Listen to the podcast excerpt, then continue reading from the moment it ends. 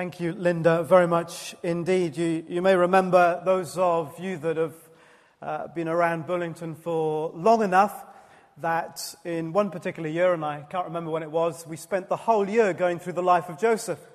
So I dug those notes out uh, and thought it's just a question of copying and pasting. And uh, I predict that by breakfast tomorrow, you'll be free to go straight into work. We are motoring, and we will motor, to get ourselves through the end of this, uh, to the end of this book, to the end of Genesis, by the end of this morning. And for probably the only time ever, your daily readings will be exactly in sync with Sunday mornings. How cool is that? We cannot achieve that ever again, so enjoy uh, the moment. And if you're wondering about waning uh, in your soap, your daily Bible readings, know that tomorrow is the day when most people who started back at the gym in the new year give up. That's tomorrow. So you've got to blaze through tomorrow with your Bible readings, and you'll be doing extremely uh, well. There's quite an echo on this. Can we do something just about the top level? No?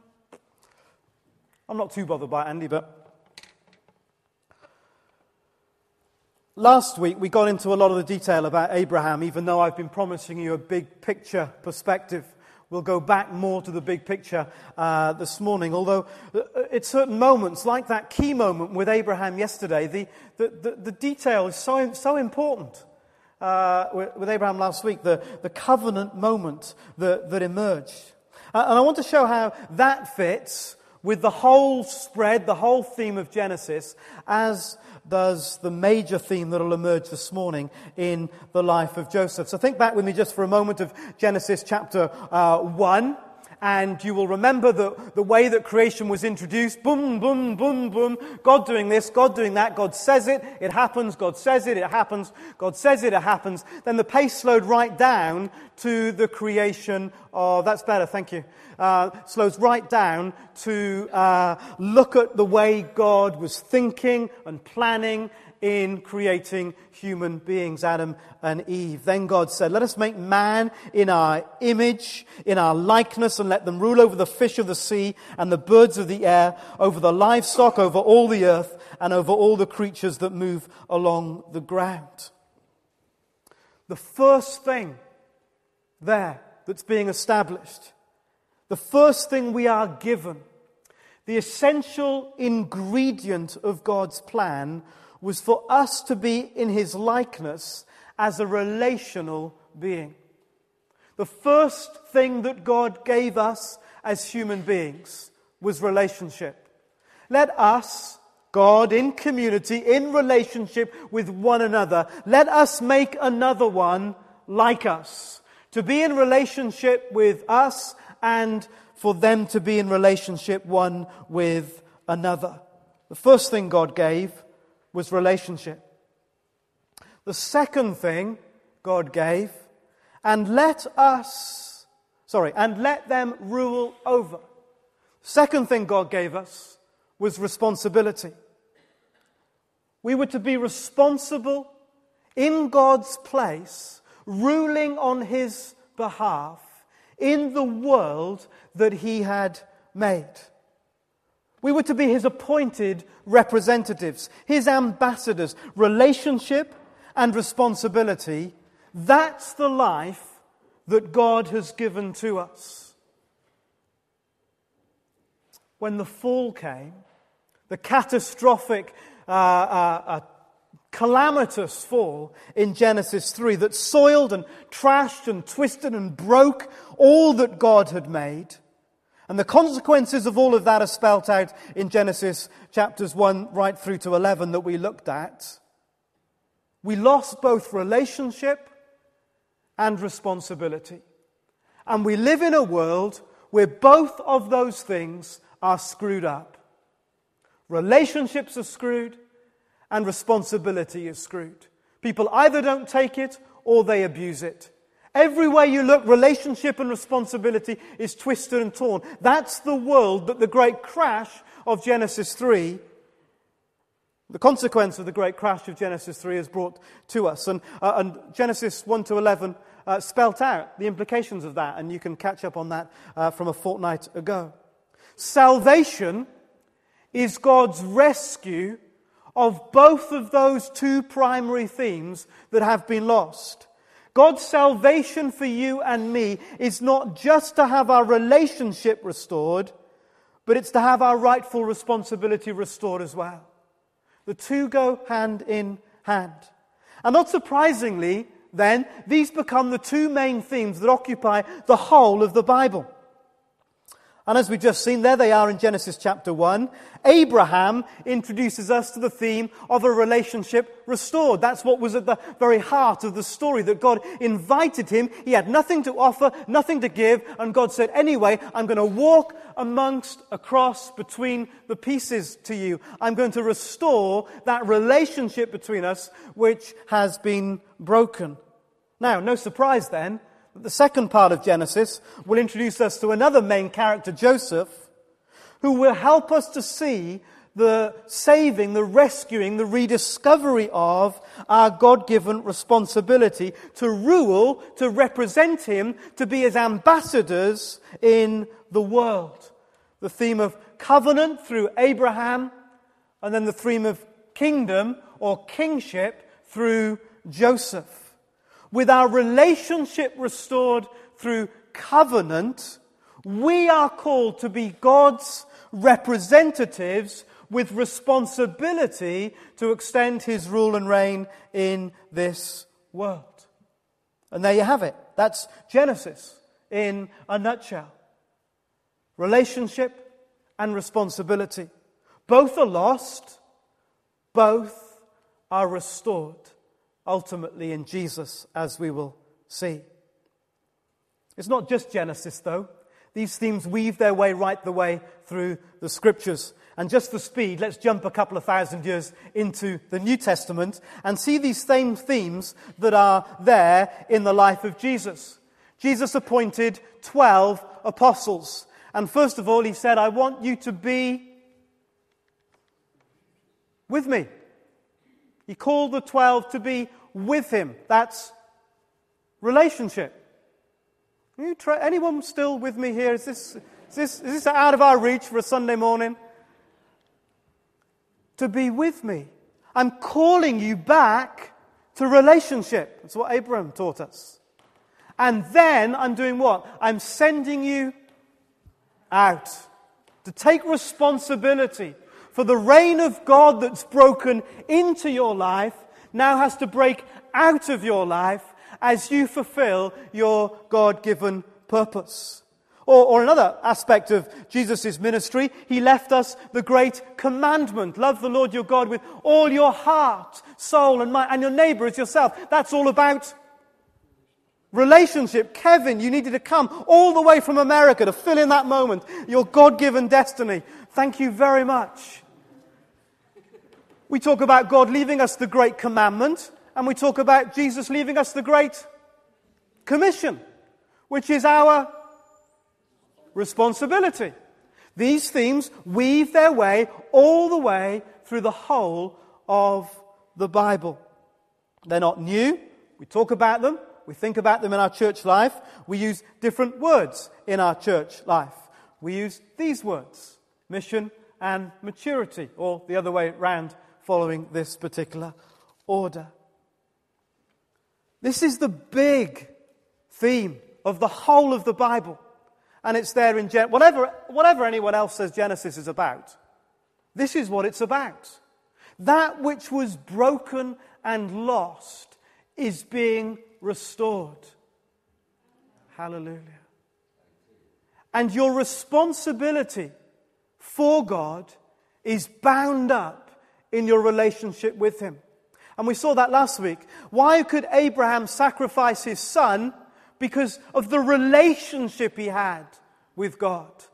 What will cause us to take our right responsibility? It will be our right relationship. If you're uh, thinking a relationship with God is pretty poor, it might be an indication of not willing to take much responsibility for him in the world, and, and vice versa. These things go hand in hand, hand in glove, so to speak. So let's get back into Joseph together, because here's a man with a God-given destiny. Here's a man who's going to rise to take, to accept his God-given responsibility in the world of his day. That's what you and I are also made for.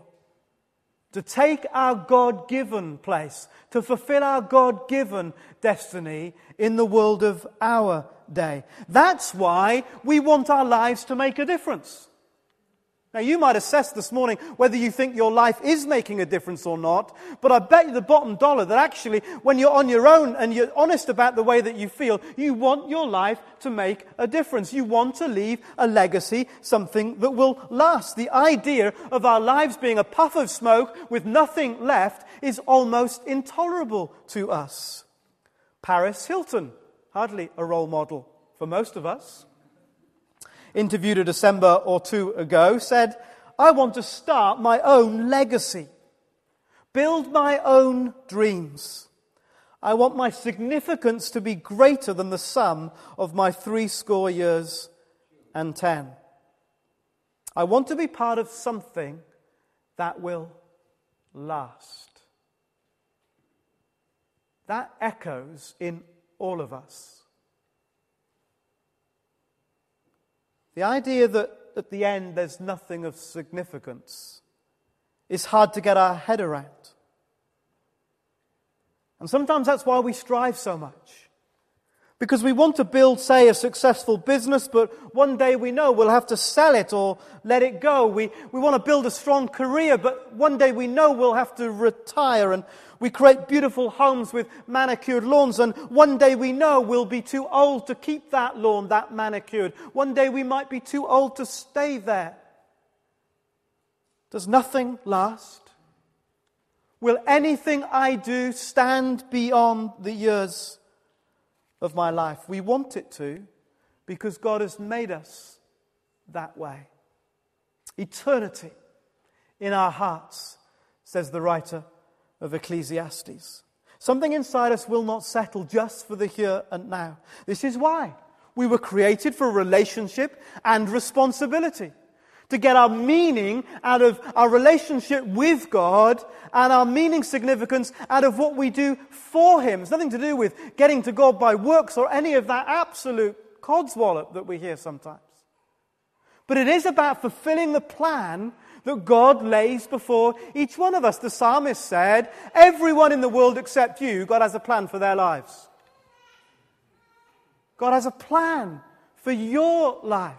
Your days are scheduled, the psalmist writes. And I think this is why, for me, this story of Joseph, uh, we, we relate to so well. We love the story. He rises from an ordinary boy to become this great hero. We long to be that boy. And we long to be that hero. Maybe it's more of a bloke's thing. Perhaps the girl's thing. You long to, um, it's different language, but it's the same essential. You, you, you, you, you long to rise from being the girl that played in the street to the princess one day, who was part of the king's kingdom. And, Gen- and uh, Genesis tells us that Joseph did rise. Incredible achievements. At the end of the story, rushing ahead in chapter forty-one, Pharaoh said to Joseph, this was after a long, long, we'll get there in the end, but this is the end from the beginning. Sorry if that spoils the journey for you. Uh, but at the very end, jo- Pharaoh says to Joseph, who'd been in prison, "Since God has made all this known to you, there is no one so discerning and wise as you. You shall be in charge." Pharaoh, the most powerful man in the world, steeped in pagan worship, said to Joseph, "Your God is more supreme than my God. I think I ought to put you in charge." Joseph had risen to extend God's kingdom rule, and it had a spiritual dimension. But there's more. A bit later on, as Joseph becomes prime minister, and his dreams come true that there was going to be a, Pharaoh's dreams come true that there was going to be a terrible famine. Joseph, because of his position, because of his trust in God, because he'd listened to what God said through the dreams, stored up the grain so that many were saved around the world. You see, extending God's kingdom rule has both a spiritual dimension and a physical dimension. We often separate them out, but in God's agenda, they're tied like this. And so Joseph had risen from obscurity to make a difference, both physically and spiritually, in the world in which he lived. That's the calling on all our lives. To take our God-given responsibility, because we are now in relationship with him, that's been restored, to take hold of our rightful responsibility, to extend the rule, the reign of God's kingdom, which will dramatically affect both the spiritual and the physical, because they are tied together. You say, how do we know? Because when the spiritual was perfect, the world was perfect. When the spiritual fell apart, people got sick and died. It's fairly straightforward correlation. God's calling us to be part of something that puts back that which has been broken on his behalf.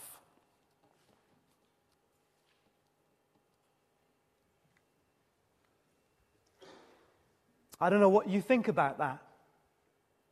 Personally, I mean, I don't, I'm so much interested in what you think about it just for a moment as a, a theological idea or a, a concept. Personally, what do you think about what it means for God to call you to extend his kingdom rule where he's placed you?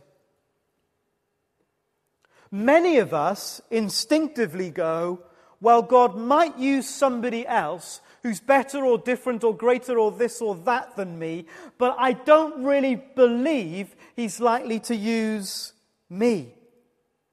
If you knew my background, my circumstances, my fears, my doubts, my faults, my failings, if you knew what I was really like, if you knew what I've actually done, the places where I've often been, then you'd agree with me.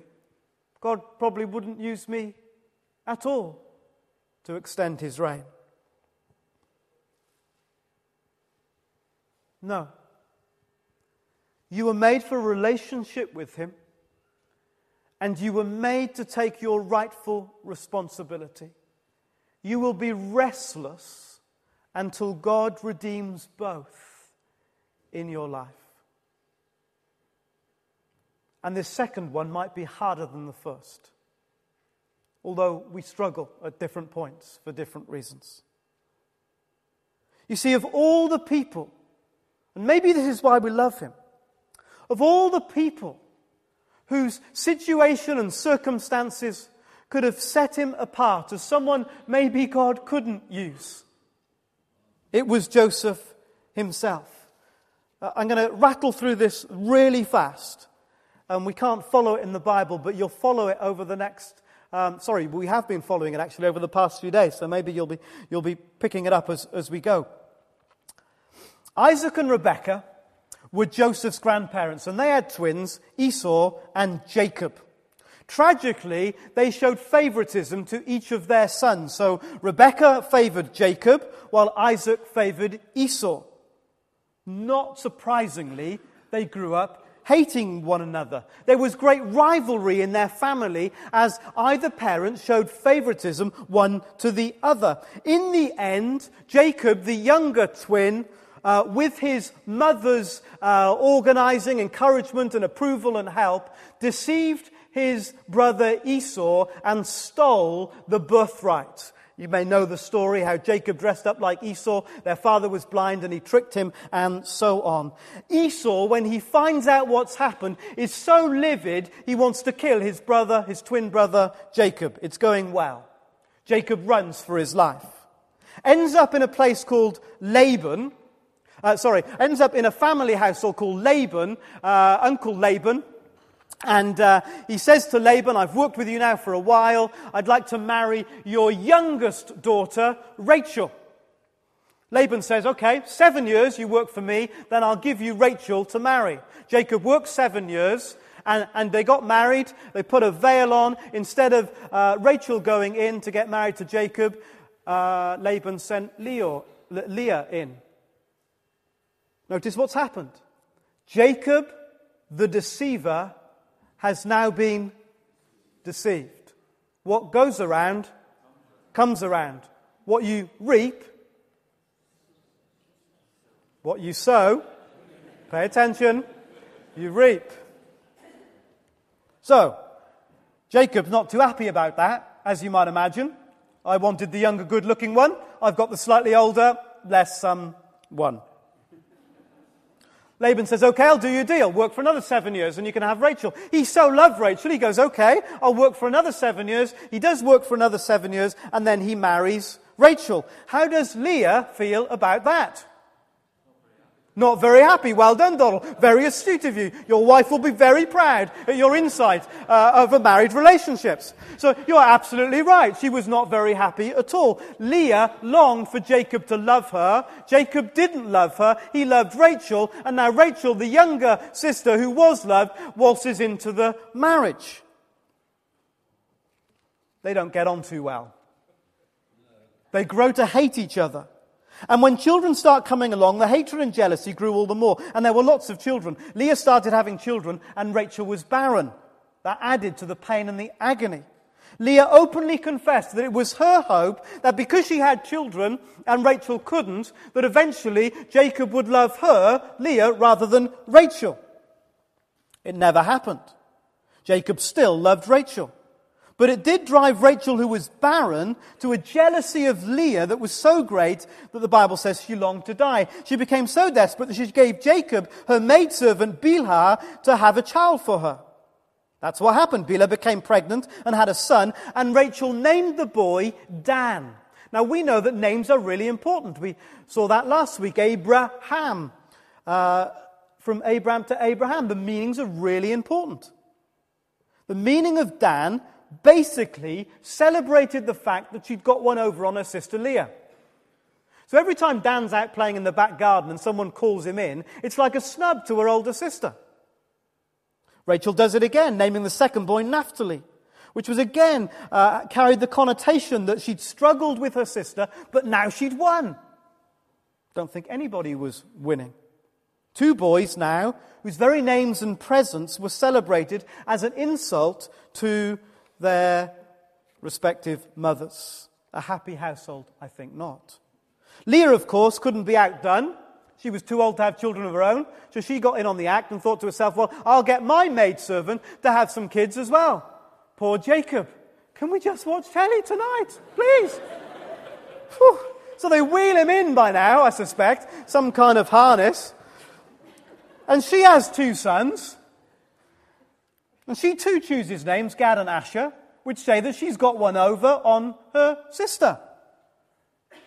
So we've got this cauldron of bitterness, of anger, of jealousy, of hatred, and so on it went. Leah did eventually become pregnant herself two more times.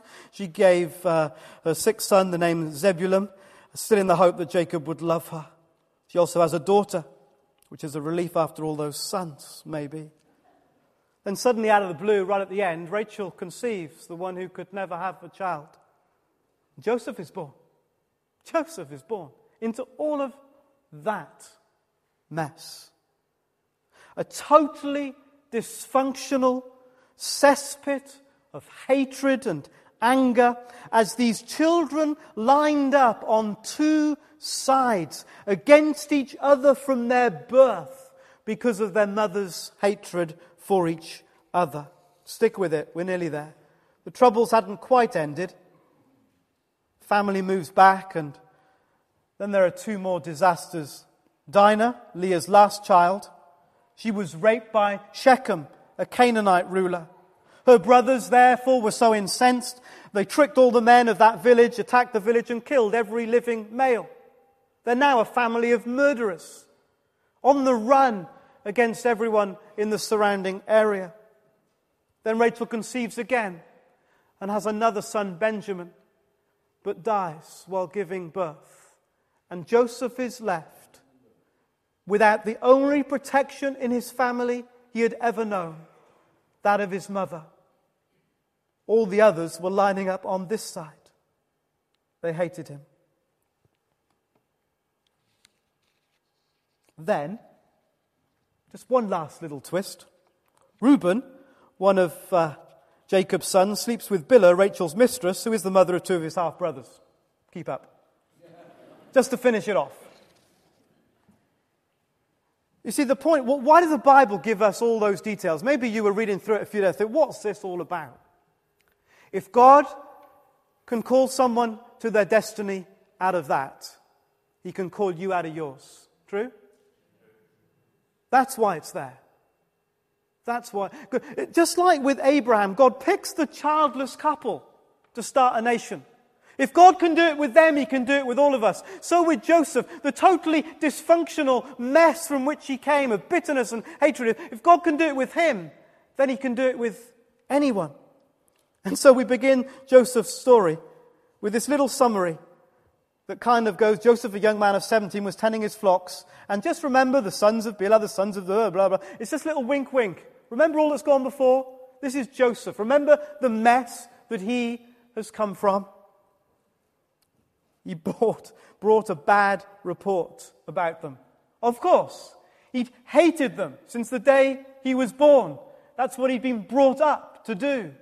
That's why he was there. He, he became the son in order to get one over on his aunt. And then it says in verse three, tragically, you might want to have this open now, chapter thirty-seven in Genesis. Verse three, now Israel loved Joseph. Parental favoritism destroys families. What went around was coming around again. We need all this detail because it's all grace. You see, not only is it saying that if God could do it with Joseph, He could do it with anybody. Listen, if God was willing to do that for Joseph, He's willing to do it for all. What could Joseph bring? This younger son who was at the bottom of this complete mess. He could bring nothing to the table. It's all grace. Abraham and Sarah, they could bring nothing to the table. All grace. But when we see Joseph, he's nowhere near ready. He's seventeen years old, and God unveils his destiny in these dreams. And Joseph's response shows that he's nowhere near ready to step into what God has for him. He is so delighted by the dream, he can't wait to tell his brothers. Have you ever had a child who's discovered something about another sibling and is really smug and can't wait to tell them? I had a child like that once. Have you ever had a child like that? This is Joseph. You wait till I tell my brothers this. And he blurts it out to them. And they say, my my, my goodness, what, what is this? Will we really bow down? Ooh, I hope so. He was young. He was arrogant. He was cocky. Like most seventeen-year-olds, the idea of the moon and the stars bowing down to him was nothing strange or unusual. He was the center of his own universe. Would the dreams come true? Yes, they would. They were God's dreams. Did he know how to handle them? No. Was he ready to step into them? No. One day he would be. It would take thirteen years to get Joseph ready to step into God's destiny for his life.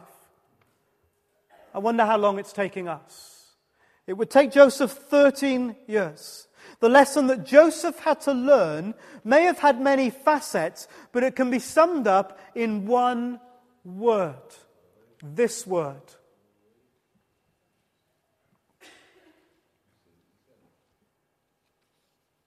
Kind of sucks, doesn't it? It's not the word we really want to hear. And if you're struggling to understand your responsibility, that to which God has called you for the sake of His kingdom, the most likely issue in my life and yours is one of submission. We said last week, didn't we, about parts of our lives that aren't in Christ are useless for Christ. Those parts of our lives that are not yet submitted are of little purpose in His kingdom agenda. So I'm going to very quickly survey the thirteen years. And as we do that, and we learn the twists and turns for Jacob, sorry, for Joseph, I invite you to ask yourself the question, which is the lesson that I'm stuck on? What have I not learned? What is the area of my life that is not submitted yet to God's kingdom agenda? You see, Joseph had to go to the pit, the parlor, the prison, and then on into Pharaoh's palace. And if I'd realized there were four P's, I might have used those a few days ago, but I didn't.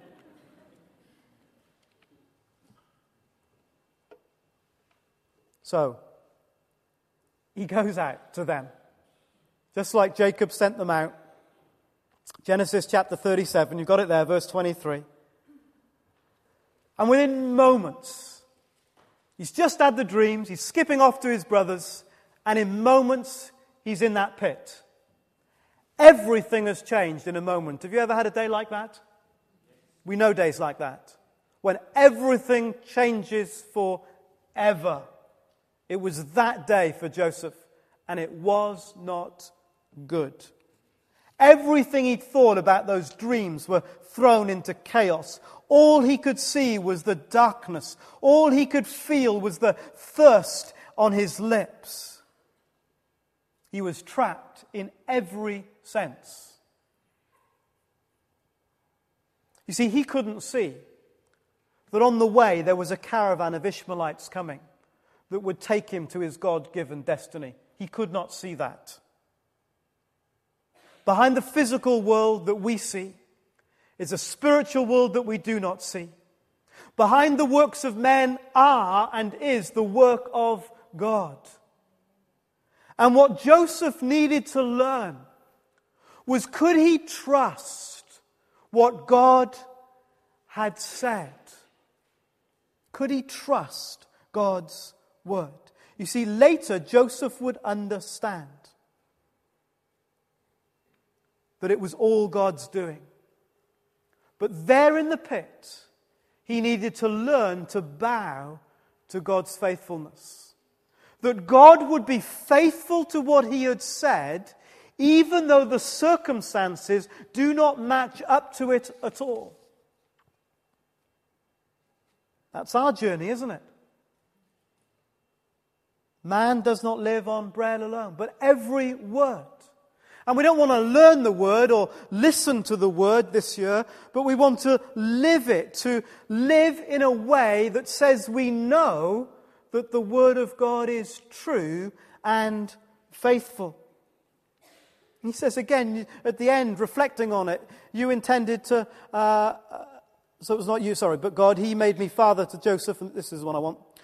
You intended to harm me, but God intended it for good, to accomplish what is now being done, the saving of many lives. I, I, I see. I see that God was faithful to his word, even when it didn't look like it. And there in the pit, Joseph had a choice. You see, I would have fully understood if Joseph walked out on God that day. Forget it. Forget it. Dreams, me being a ruler, the brothers bowing, f- forget it. I'm being dragged here as a slave out of my homeland, maybe never to return. But he didn't. When he got to Egypt, he served his God. He was learning to bow to God's faithfulness. It was a steep learning curve, that's for sure. And it's one for all of us. One for all of us. And so if Joseph needed to be sure that God would prove himself faithful to his word, God needed to be sure, before Joseph would be ready, that Joseph would be faithful to him also. Enter the bedroom scene. Just to fill in the gap, if you're not familiar with the story, Jo- uh, Joseph gets taken as a slave down into Egypt. Uh, he gets sold to Potiphar, who's quite a bigwig in Pharaoh's palace, the captain of the guard. Joseph serves the Lord as a very menial slave, very faithfully, and so Pharaoh promotes him to be the chief uh, slave, the master of the house in Potiphar's household.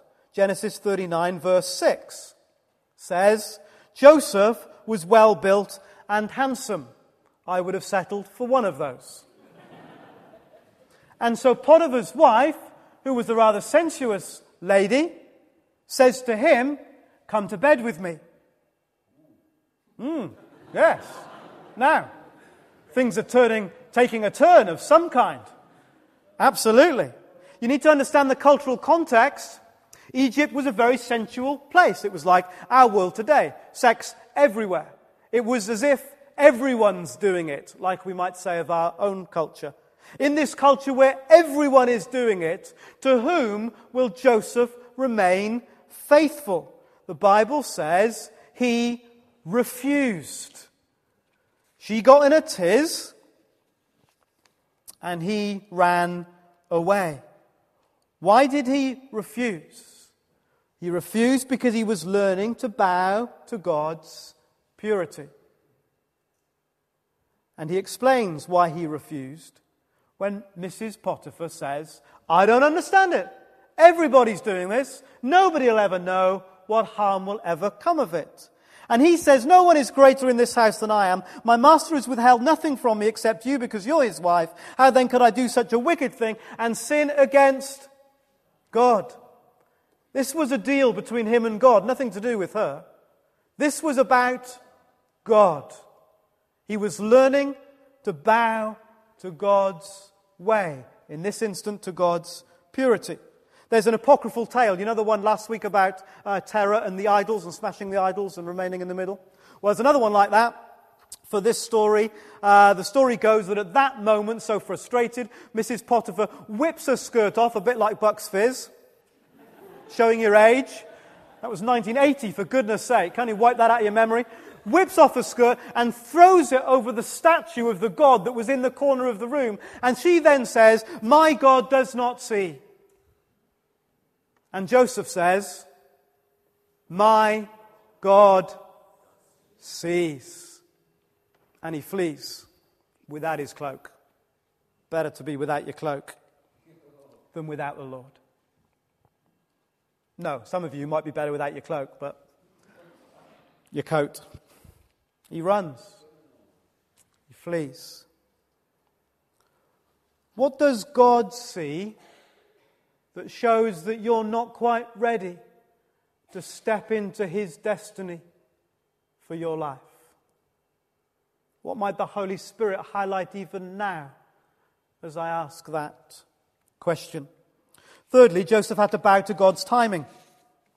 I love the way the Bible just says sometime later, like just another couple of days.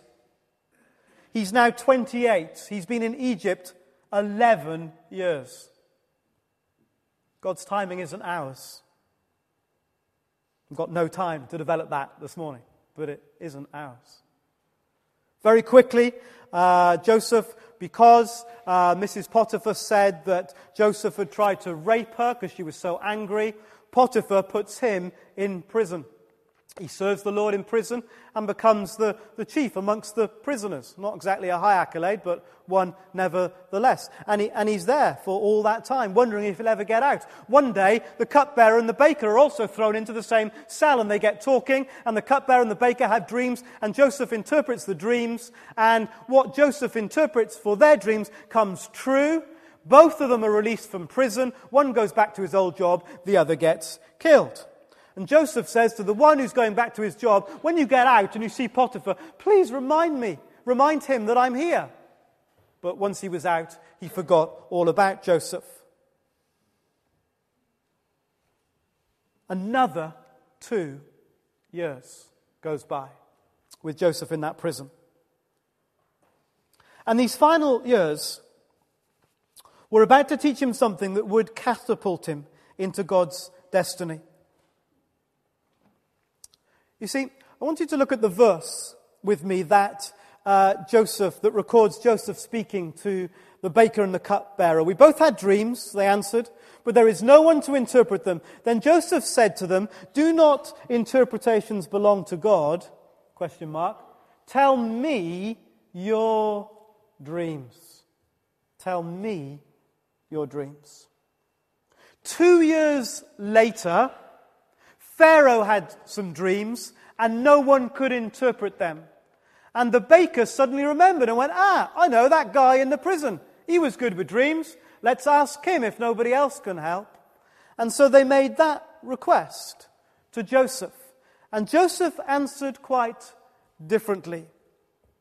He said, I cannot do it.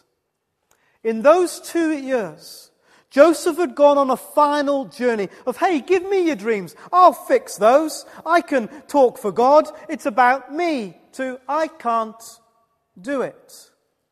But God will. He had learned, finally, and most importantly, to bow to God's supremacy. And he was ready. And within moments almost, he's catapulted out of prison and he's put in charge of the whole of the Egyptian world. And what God's purpose for his life was to be reached its fulfillment. In these words, you intended to harm me, he said to his brothers, but God intended it for good to accomplish what is now being done, the saving of many lives. That's God's ultimate purpose for all of us. To be part of the extension of his reign in this world, the consequence of which is the saving of many lives in its fullest and richest sense.